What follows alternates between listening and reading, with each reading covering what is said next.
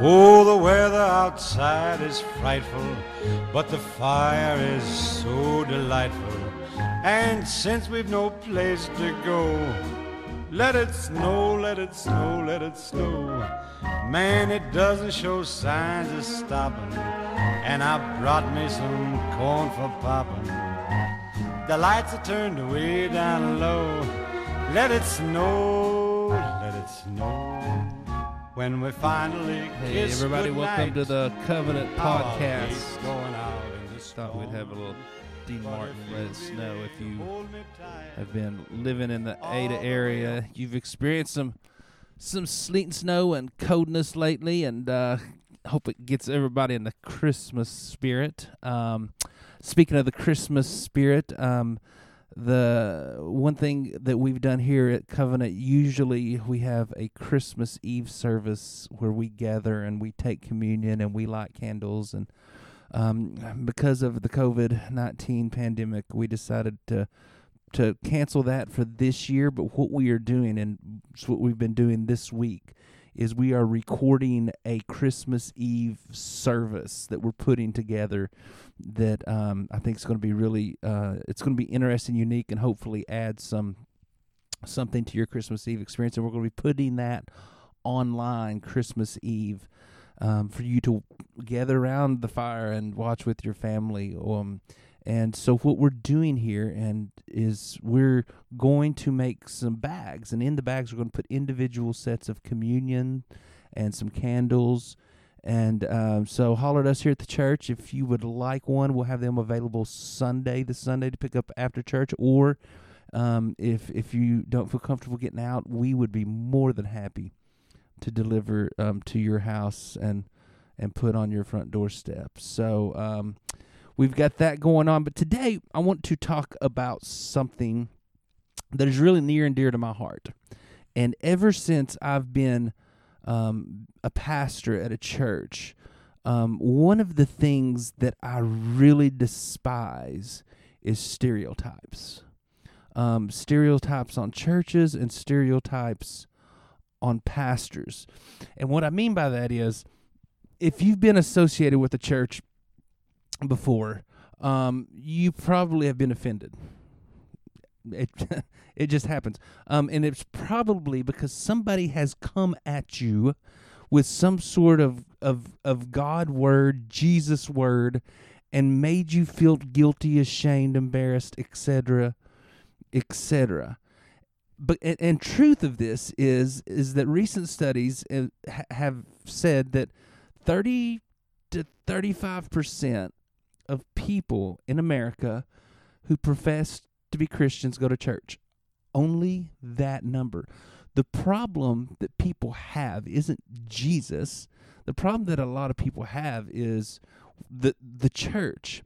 And so one of the things I've always talked about and tried is that how can we be a church that is for all people, for people who have felt guilty, ashamed in church, and how can we do that? And so today, what I want to talk to our church, some of you from the Covenant Church.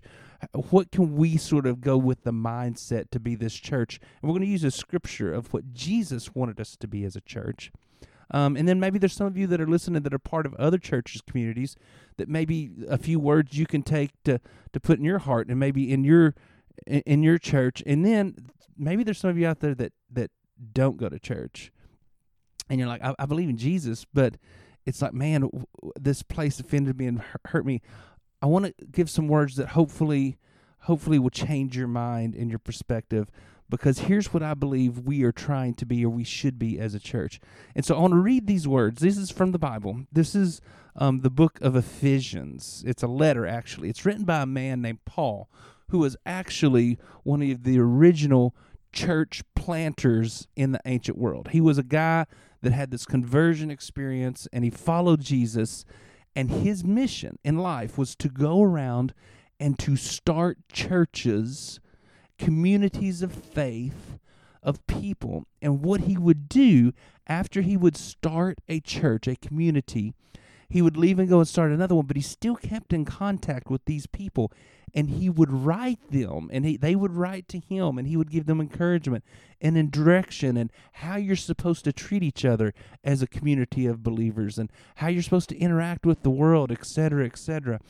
And I want to read you this passage just because this is, to me, this is amazing, and it's great, and I'm going to have a couple of thoughts on this. This is chapter 1, verse 15. He says, he's writing to this church in Ephesus, I have heard of your faith in the Lord Jesus Christ and your love towards all the saints. For this reason, I do not cease to give thanks for you, for I remember you in my prayers. Now, why is he giving thanks? Because of their faith and their love. I pray that God, the God of our Lord Jesus Christ, the Father of glory, may give you a spirit of wisdom and revelation as you come to know him, so that the eyes of your heart are open, and you may know what is the hope to which you were called, which are the riches of his glorious inheritance among the saints, and what is the immeasurable greatness of his power for us who believe, according to the working of great power. God put this power in Jesus. He raised him from the dead, seated him at the right hand, far above all rulers, all authorities, all powers. He has put all things under his feet, and he has made Jesus head of the church. Okay, there it is, the word church, the assembly of the people, which is the body, the fullness of him who fills all things. According to Paul, what should the church be about? The church is the fullness of him who fills all things. So maybe on all of our church signs, we should all put, each church has a tagline or kind of like a mission statement. According to Paul, ours should be to be the fullness of him who fills all things. So we are to be a group of people who has been filled by Jesus Christ, and we show that fullness to the world. Now, what does that mean? A couple of thoughts. What would it look like to be a group of people who are the fullness of him that fills all things? Well, first of all, if we are the fullness of him, Jesus, who fills all things, then we are welcoming of all people. This isn't a Jesus who came for some people. It's a Jesus who came for all people. And if you look at Jesus's life and his ministry and what he did, Jesus went to all people, and he welcomed all people where they were, as they were. Jesus did not go to anybody and say, all right, I want you to follow me, but first you got to get your act together. First, you got to get things cleaned up. First, you got to do this. First, you got to do that. Jesus was simply hey, I'm going to meet you exactly where you're at, and I'm going to invite you to follow me. And on this journey of following me, we'll figure things out. We'll pray that the eyes of your heart are open. I love that passage. The eyes of, evidently, our heart has eyes. Now, when Paul's talking about a heart, he's not talking about this organ that pumps in our chest. He's talking about, I like to call it the spiritual seat of consciousness. The eyes in our head are different than the eyes in our heart. The eyes in our head are, the eyes in our head tell us it's below 32 degrees right now, so the roads might be slick. That's the eyes in our head when we see some sort of thermometer that tells us this. The eyes in our heart come on when it's like, oh my goodness, it's past curfew and my child's not home, and you get this sort of knot. That's the eyes of your heart to be concerned. The eyes of your heart tell you that you're in love. The eyes of your heart is this thing of, oh man, somebody wronged me and it hurt, or did I wrong somebody and I need to apologize. There's this, Paul's interested in a scene from this place of spiritual conscience. And the eyes of the heart don't see people on the outside, but try to see people on the inside and see everybody as a created image bearer of God. And so we love and we are welcoming of all people, which brings me to this point. And this is what I think is so important for us as people who are church people who want to be the fullness of Him that fills all things. It is not the church's job to say, determine, put out, spit out, whatever. It is not our job to promote and tell people who God is not. I want to say that it is not our job to say who God is not. I am willing to bet that so many people have been put off by church and Jesus and God because somebody somewhere shook a finger in somebody's face and told them that they are who God doesn't want them to be, that God is not for them, that God is not on their side, that God is against them, basically that God is not this, that God is not for this, that God is against this, that God is against this, and God is against this, and God is against this. Now, some of you might be thinking, well, God is against, okay, maybe so, but God nowhere tells us to make that determination and that distinction. What God does do is call us to look and to point and to say, God is this. I mean, honestly, I had a guy call me one time at the office, and I didn't even know who he was. He didn't leave a name. But basically, he was sick and tired, and we as Christian people need to stand up for God because God's against this, and God's against this, and this is going on, and we as Christian people need to, and I stopped and I said, listen, God is the creator of the universe. God is in all and through all. Listen to what Paul, I want to summarize what we just read. Paul talks about God, the greatness of his power, the working of his great power. God put this power in Jesus Christ. God raised Jesus from the dead.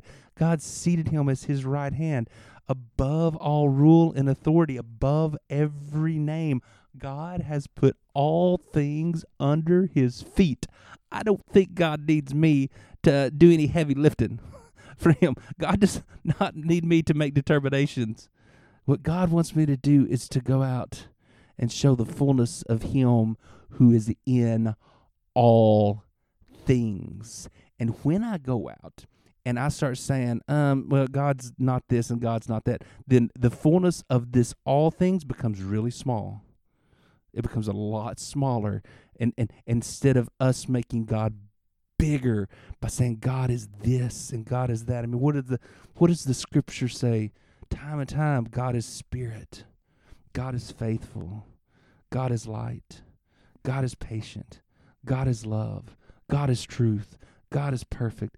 God is righteous. God is compassionate. And on and on and on. And we make God big by saying God is this, God is for you, God loves you, and all of a sudden the God who's the fullness of all things becomes for all people. Yeah, people don't want to hear what God is not, and nowhere does Jesus do that. I mean, Jesus is constantly, the kingdom of heaven is like this, the kingdom of God is like this, it's like this, it's like this, it's like this, it's like this, and we as people ought to be glorifying God. And the word glorify God means to shine a light, to magnify, to blow up. We, as the people who are the fullness of him who fills all things, believe in a big God that is expansive. Yeah, because when we say that God isn't this, or then we're saying that God isn't this, can't do this, and that makes God really small. And as I heard somebody say one time, God is really like a 2,000-pound gorilla. Yeah, 2,000-pound gorilla. If a 2,000-pound gorilla came in your house, which chair can it sit in? Whichever one it wants to. Right? If a 2,000-pound gorilla came into your house, what could it eat from your cupboard? Whatever, you just help yourself. Yeah, God's a 2,000. When we let God loose and our church is the fullness of Him that fills all things, then God can do miracles. And when we use the language that God's not this or can't do this, then what we're doing is handcuffing God. And we need, as a church, to be a place that is welcoming of all people, a place that is encouraging and hopeful, not a place that is condemning or judging, but a place that gives life and new words, and a place that is the fullness of Him who fills all things. So those of us that are part of the covenant community here, I don't know, I just wanted us to hear that. Who are we as we move forward? How do we continue to be the fullness of Him that fills all things? And maybe you're a part of another church community. And so I challenge you, in your community, because we're for you too. Just because you're in a different church community, man, we want you, all of us, to be the fullness of Him that fills all things. And then those of you maybe that don't go to church and you've been put off, I encourage you to find a place where you can be the fullness of Him who fills all things.